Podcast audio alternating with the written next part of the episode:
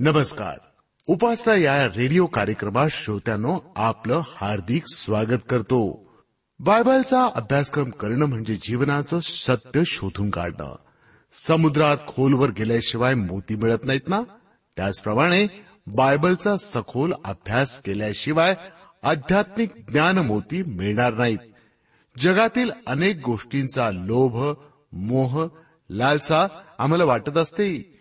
पण त्या मिळून देखील आमचा उद्धार होणार नाही. उद्धार होण्यासाठी प्रभू येशूची शिकवणच खूप महत्वाची आहे. उपासना कार्यक्रमात सहभागी होऊया या गीतासह.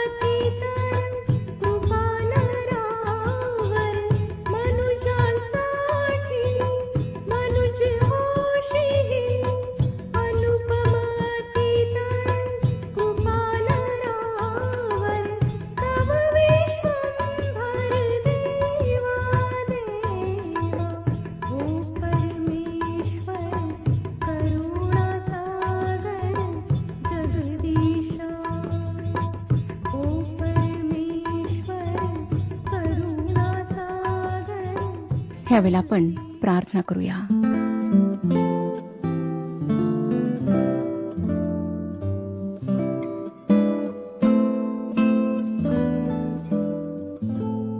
हे आमच्या पवित्र जिवंत परमेश्वर पित्या तुझ्या नावाचे गौरव करीत तुला शतशः धन्यवाद देत आम्ही तुझ्या अंगणात प्रवेश करीत आहोत.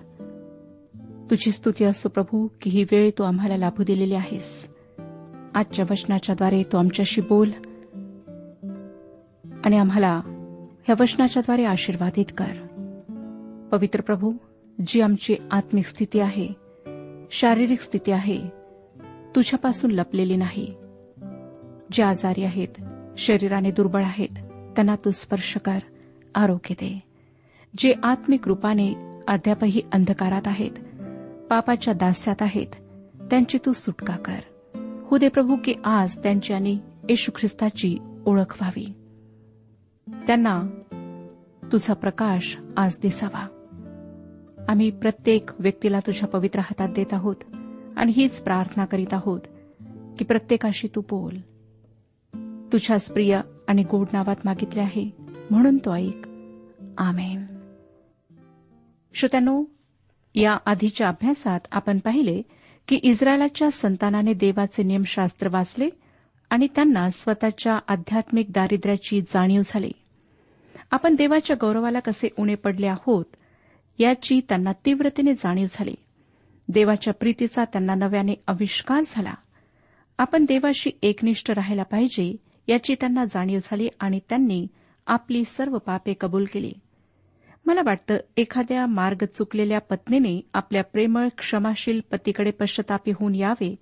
तसेच या इस्रायलाच्या संतानाचे देवाकडे परत येणे होते. आपण देवाच्या आज्ञेत येथून पुढे राहू नये म्हणून त्यांनी देवाशी करार केला व त्या करारावर आपल्या सह्या केल्या. नेहम्याचे पुस्तक ह्याच्या दहाव्या अध्यात आपण वाचतो की नेहम्या प्रांताधिकारी बावीस याजक यांनी सर्वात पहिले त्या करारावर सह्या केल्या. त्यांची नावे सर्वात आधी देण्यात आली आहेत. प्रत्येक याचकाने आपल्या कुटुंबियांच्या वतीनेही करारावर सह्या केल्या. तसेच लोकांच्या चोवीस वडील जनांची नावेही याबाबतीत या ठिकाणी नोंदण्यात आली आहेत. जर श्रोत्यानो आपणाजवळ पवित्र शास्त्र बायबल आहे जुना करार तर नेहम्याचे पुस्तक ह्याचा दहावा अध्याय आपण उघडा. सर्व वचने मी आपणाकरिता वाचणार नाही कारण वेळ थोडा आहे. मेंढरांना चालवत नेणारे मेंढपाळ डोळस असायला हवे आहेत. होय ना श्रोत्यानो? नेहम्या प्रांताधिकारी महाजन याजक या सर्वांनी त्या करारावर सह्या केल्या. पुढे काय झाले ते आता आपण वाचूया.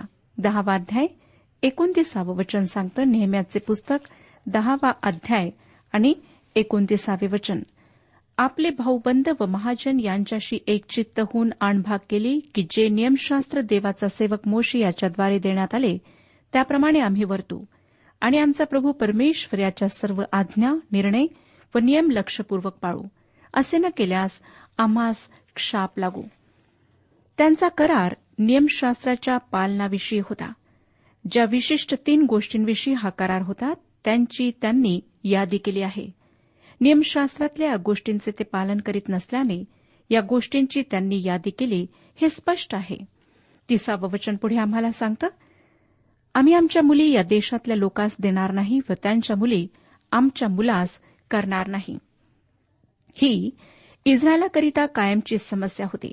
आता ते करार करीत आहेत की ते मूर्तीपूजकांशी यहुदीतरांशी विवाहाचे संबंध जोडणार नाहीत. श्रोत्यानो मागच्या काही कार्यक्रमांमध्ये आम्ही आंतरधर्मीय विवाहाविषयी जी चर्चा केली ती आपणाला कदाचित आठवत असेल. इस्रायल देश परमेश्वराचा खास निवडलेला देश होता. आणि या देशाद्वारे आपले मार्ग जगाला प्रगट करण्याची देवाची योजना होती. या देशातल्या लोकांना त्यांना देवाने जे नियम दिले होते ते नियम सोडून शेजारच्या देशातील मूर्तीपूजक लोकांच्या रीती पाळण्याविरुद्ध देवाची ताकीद होती. मूर्तीपूजा शब्दात न पाळणे यासारख्या गोष्टी देवाच्या दृष्टीने गंभीर असे पाप होत्या. आणि आपण हे सुद्धा पाहिले होते की इस्रायलाच्या लोकांनी राजांनी जेव्हा जेव्हा मूर्तीपूजक मुलींशी विवाह केला तेव्हा तेव्हा त्यांना फार समस्यांना तोंड द्यावे लागले व या मूर्तीपूजक बायकांना खुश ठेवण्यासाठी ते स्वतःही मूर्तीपूजेच्या मागे लागले होते व खऱ्या जिवंत परमेश्वराला ते विसरले होते. आजही ख्रिस्तामध्ये ज्यांनी नवीन जन्माचा अनुभव घेतला आहे जे तारण पावलेले आहेत त्यांनी अविश्वासणाऱ्यांशी विवाह करायला पवित्र शास्त्र मनाई करते. काही तरुणींनी मला या संदर्भात सांगितले की त्यांचा स्वतःच्या प्रेमाच्या सामर्थ्यावर विश्वास आहे. त्या आपल्या प्रेमाच्या सामर्थ्याने व प्रार्थनेने आपल्या मूर्तीपूजक प्रियकराला ख्रिस्ताकडे आणू शकतात. असा वाद करणाऱ्या तरुणींना व तरुणांना मला एक प्रश्न विचारू द्या. तुम्ही स्वतःच्या सामर्थ्याने कोणाचे तारण करू शकता काय? तारण होणे ख्रिस्ती विश्वासात एखाद्या व्यक्तीने येणे यासाठी माणूस जबाबदार आहे की पवित्र आत्मा? मग पवित्र आत्म्याचे काम तुम्ही कसे करू शकता? कोणताही बदल घडून आणणे मानवाच्या सामर्थ्यापलीकडची गोष्ट आहे. तुम्ही आपल्या प्रेमाने कोणाचेही धर्म परिवर्तन करू शकत नाही. त्याउलट तसा प्रयत्न करताना तुमचा स्वतःचाच विश्वास दुबळा होऊन नष्ट होण्याची संभावना असते. आणि याहीपेक्षा महत्वाची गोष्ट म्हणजे देवाच्या शब्दाबाहेर जाणे म्हणजे त्याच्या आशीर्वादाला मुकणे आहे. इस्रायलाच्या संतानांना या अपराधाची जाणीव झाली. आणि त्यांनी त्याविषयी देवाबरोबर करार केला. एकतीसावं वचन पहा काय सांगतं? या देशच्या लोकांनी शब्दात दिवशी एखादी वस्तू अथवा अन्नसामग्री विकावयास आणली तर आम्ही ती त्यांच्याकडून शब्दात दिवशी किंवा एखाद्या पवित्र दिवशी विकत घेणार नाही. सातव्या वर्षी आमची जमीन आम्ही पडीत ठेवू आणि लोकांकडचे कर्ज वसूल करणे असेल ते सोडून देऊ.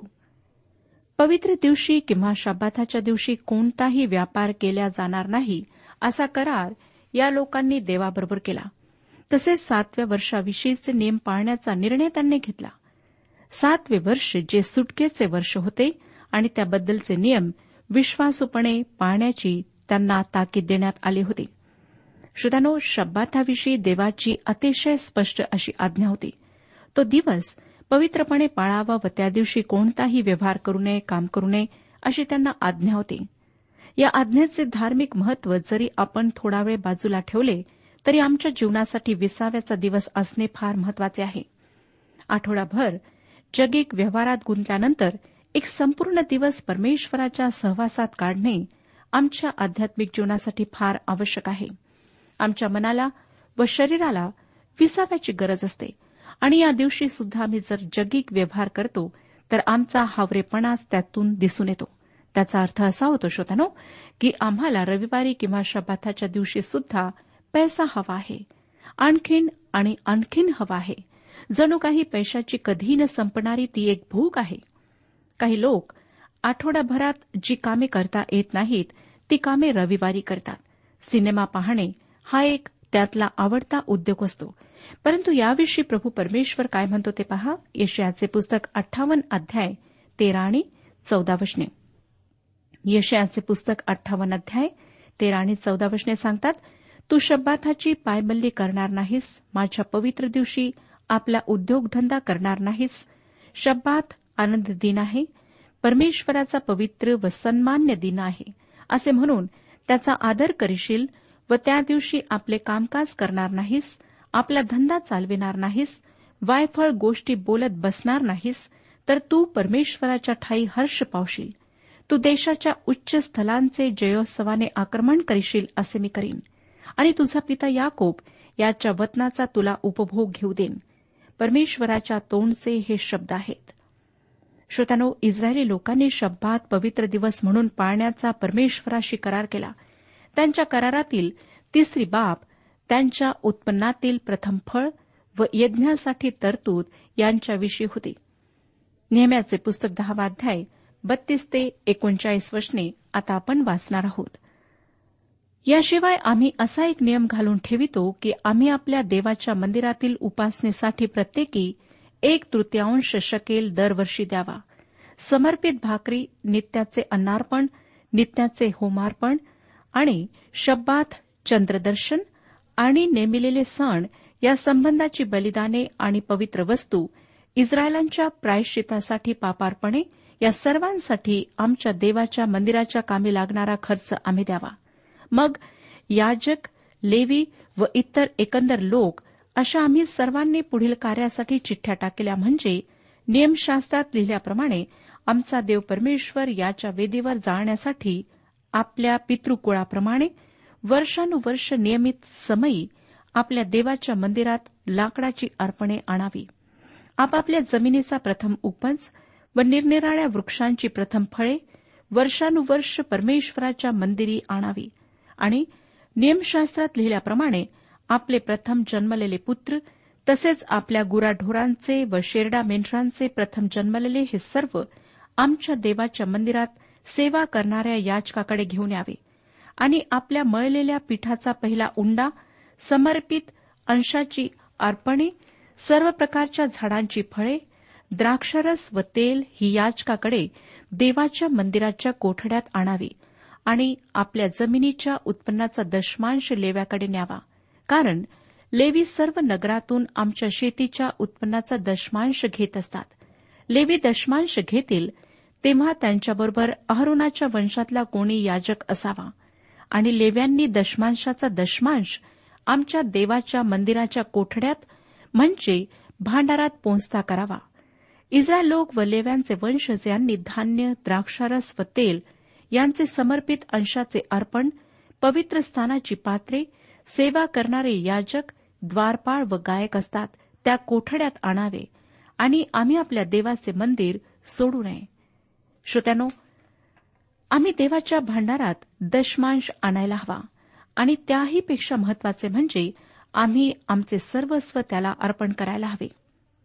पॉल रोमकरासपत्र बारावाध्याय आणि पहिल्या वचनात म्हणतो ह्यास्तव बंधुजन हो मी देवाच्या करुणेमुळे तुम्हाला विनवितो की तुम्ही आपली शरीरे जिवंत पवित्र व देवाला ग्रहणीय यज्ञ म्हणून समर्पण करावी ही तुमची आध्यात्मिक सेवा आहे. इस्रायली लोकांनी आंतरधर्मीय विवाह शाबात पाळणे व अर्पणे याविषयी देवाबरोबर करार केला. यानंतरच्या अध्यात म्हणजे अकराव्या अध्यात एक मोठी नावांची यादी देण्यात आली आहे. आणि बाराव्या अध्यातही ती चालू राहते. या अध्याद्वारे आम्हाला समजते की देवाला जे हवे जी देवाची इच्छा आहे ते करण्याची या लोकांची तयारी होती. अकराव्या अध्यातील काही वचने आपण वाचणार आहोत. अकरावा अध्याय पहिलं वचन पहा. लोकांचे अधिपती एरुश्लेमेत राहत असत. वरकड लोकांपैकी दहातल्या एकाने पवित्र नगर एरुश्लेम येथे राहावे आणि नऊ जणांनी इतर नगरात वस्ती करावी हे ठरविण्यासाठी त्यांनी चिठ्ठ्या टाकल्या. श्रोत्यानो एरुश्लेमेत कोणी राहावे हे ठरविण्यासाठी त्यांनी चिठ्ठ्या टाकल्या. प्रत्येक दहापैकी एक जण एरुश्लेमेत राहील असे त्यांनी ठरवले. उरलेल्या नऊ जणांनी इतरत्र वस्ती करावी असे त्यांनी ठरवले. मला वाटतं की ही परिस्थिती अशी होती की अनेकांनी तिच्याविषयी तक्रार केली असावी. दुसरं वचन पहा. जे स्वसंतोषाने एरुश्लेमेत राहण्यास कबूल झाले त्या सर्वांस लोकांनी धन्य म्हटले. अनेक लोकांना शहराच्या उपनगरात राहायला हवे होते परंतु जे एरुश्लेमेत राहायला तयार झाले त्यांच्यासाठी लोकांनी देवाला गौरव दिले. हे लोक आमच्यासाठी अपरिचित आहेत परंतु देवाला त्यातील प्रत्येक जण माहीत होता. या लोकांची मने इच्छुक होती म्हणून देवाने त्यांची नावे नोंदली.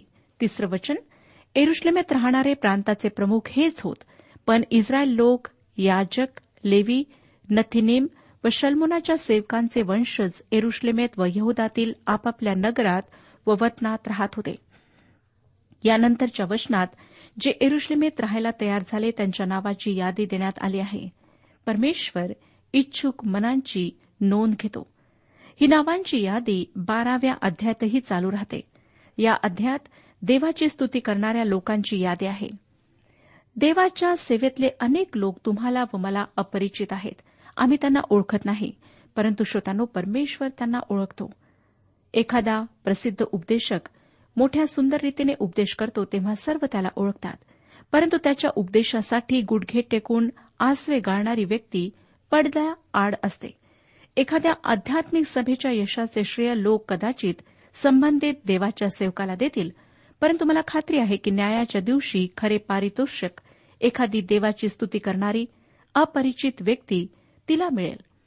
श्रोत्यानो आमच्या गुप्ततेत केलेल्या प्रार्थना आमच्या गुप्तदर्शी पित्याला कळतात असे प्रभू येशूने आम्हाला शिकवले आहे. आता बाराव्या अध्यायाचा मोठा भाग एरुश्लेमेच्या भिंतीचे समर्पण याविषयी आहे. हा समर्पणाचा सोहळा एक रोमहर्षक अनुभव होता. बारावा अध्याय सत्तावीस अठ्ठावीस आणि एकोणतीसाव्या वचनाचे काही भाग आपण वाचूया. बारावाध्याय सत्तावीस अठ्ठावीस आणि एकोणतीसाव्या वचनाचा काही भाग. एरुश्लेमेच्या कोटाच्या समर्पणाच्या समयी लेव्यांनी आनंद व धन्यवाद करून झांजा सारंग्या व वीणा वाजवून आणि गाऊन तो प्रसंग साजरा करावा म्हणून त्यास एरुश्लेमेत पोहोचविण्यासाठी त्यांच्या त्यांच्या स्थानातून हुडकून काढिले. एरुश्लेमेच्या चहूकडल्या प्रांतातून नटो फातीच्या खेड्यापाड्यातून बेथ गिलगाल येथून आणि गेबा व अजमावेत येथल्या शेतीवाडीतून गायकांचे वंशज एकवट झाले. त्यांनी सर्व संगीतकारांना एकत्रित केले. जणू काही एक मोठा संगीत महोत्सवच त्यांनी साजरा केला. या ठिकाणी कोकऱ्याच्या पुस्तकात नोंदल्या गेलेल्या नावांची यादी देण्यात आली आहे. एरुश्लेमेच्या कोटाच्या भिंतींचे समर्पण करण्यासाठी ते एकत्रित आले होते. एरुश्लेम शहरात देवाचे मंदिर होते म्हणून नेहम्याने या समर्पणासाठी सर्व देशभरातून लोक बोलावले. बारावाध्याय चाळीसावं वचन पहा काय सांगतं? अशा स्तोत्रे म्हणणाऱ्या दोन्ही टोळ्या देवाच्या मंदिरात उभ्या राहिल्या. मी व मजबरोबर अर्धे अधिपतीही उभे राहिले. यानंतर नेहम्याने याचकांची नावे दिली आहेत. ते सुद्धा तेथे होते. त्रेचाळीसावं वचन पहा. त्या दिवशी लोकांनी मोठे यज्ञ करून आनंद केला कारण देवाने त्यास आनंदाने परिपूरित केले होते. बायका मुलांनीही आनंद केला. एरुश्लेमेचा आनंद ध्वनी दूर जाऊन पोहोचला. जे या देशातून प्रवास करीत होते ते लोक अनोळखी प्रवासी आणि देशाला भेट देण्यासाठी आलेले या सर्वांनी तो स्तुतीचा प्रचंड नाद ऐकला. ते कदाचित म्हणाले असतील बापरे हे एवढे या ठिकाणी काय चालले आहे? आणि असे म्हणून त्याचा शोध करण्याचा प्रयत्न त्यांनी केला असेल. खरोखर या मूर्तीपूजक लोकांसमोर त्यांची ही फार सुंदर आणि मोठी अशी साक्ष होते. श्रोतानो आमच्या सामाजिक मेळ्यांच्या दिवशी राष्ट्रीय सणांच्या दिवशी मोठा जल्लोष व जयोत्सव आम्हाला पाहायला मिळतो. क्रिकेटच्या मैदानावर लोकांचा मोठा आवाज आम्हाला ऐकायला मिळतो. मला वाटतं उपासनेच्या वेळेस लोक तेवढ्याच आनंदाने व उत्साहाने देवाला गौरव देतील तर किती सुंदर साक्ष निर्माण होईल. आज आम्हाला स्वतःच्या जीवनाचे परीक्षण करायचे आहे. आमच्या मंडळीच्या जीवनाचे परीक्षण करायचे आहे आणि पाहायचे आहे की आम्ही कशा प्रकारची साक्ष लोकांसमोर ठेवित आहोत. तेराव्या अध्यायात आपण पुन्हा पाहतो की स्वातंत्र्यासाठी आम्ही कायम जागृत राहिले पाहिजे. ही किंमत ख्रिस्ती स्वातंत्र्याचीही आहे. आम्हाला सैतानाच्या सर्व गोष्टींविषयी आमच्या आध्यात्मिक जीवनासाठी जागृत राहायचे आहे. या कामाच्या दरम्यान नेहम्या शूषण राजवाड्यास आपल्या कामाकरिता परत येतो. त्याने फक्त काही दिवसांची रजा काढली होती. आणि ती रजा संपल्यावर तो शुषण राजवाड्यास गेला व तेथे काही दिवस राहून पुन्हा एरुश्लेमेस परतला.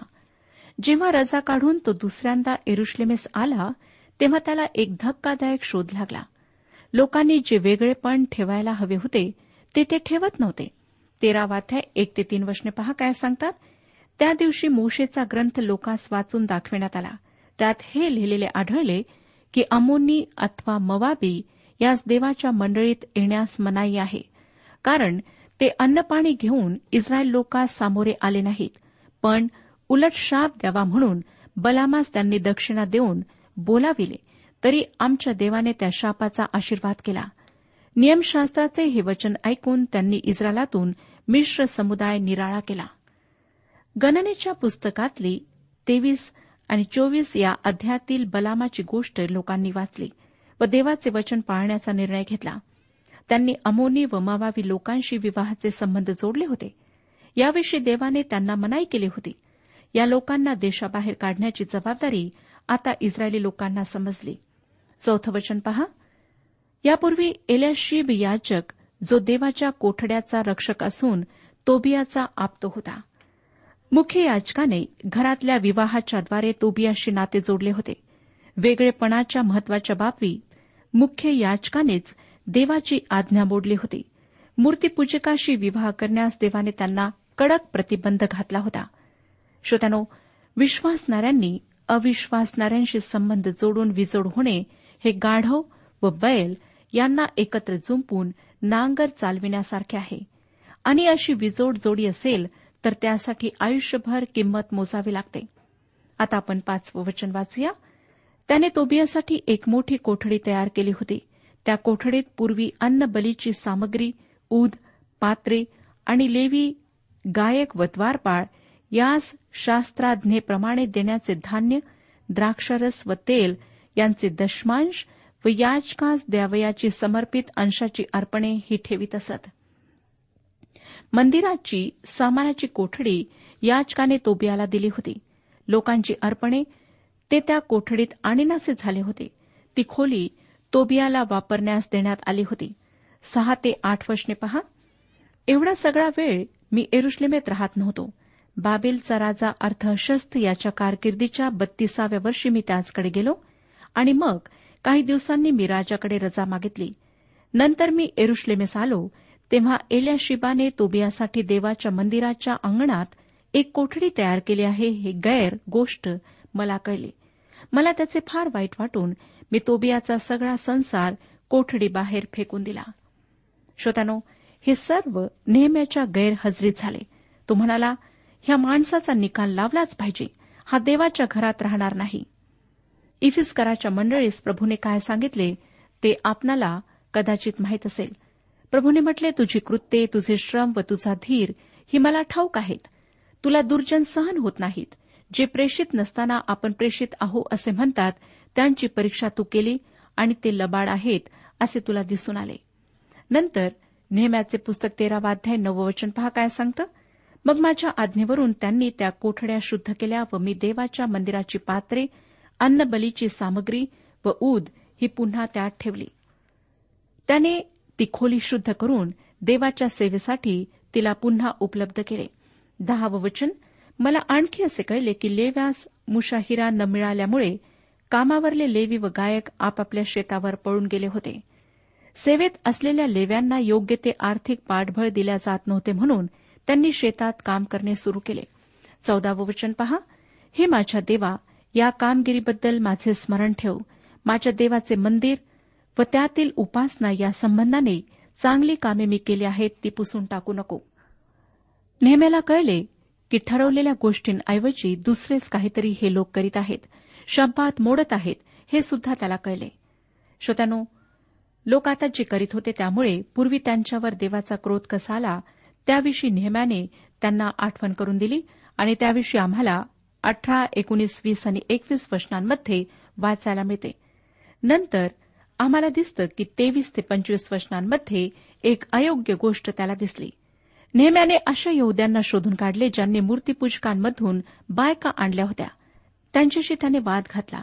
त्यांना त्याने शाप दिला. त्यांना मार दिला व त्यांचे केस उपटले व अशी गोष्ट न करण्याचे वचन त्यांच्याकडून घेतले.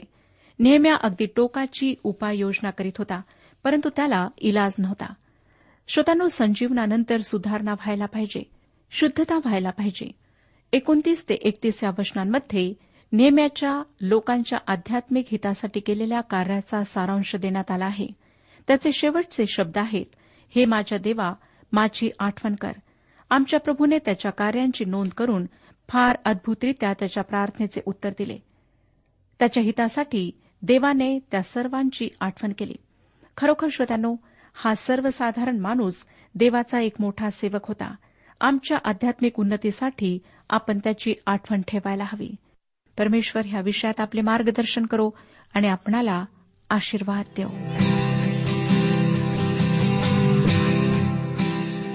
आजच्या उपासना कार्यक्रमात परमेश्वराच्या जिवंत वचनातून मार्गदर्शन आपण ऐकलं. आजच्या या वचनातून आपणास काही आशीर्वाद मिळाला असेल यात काही शंका नाही.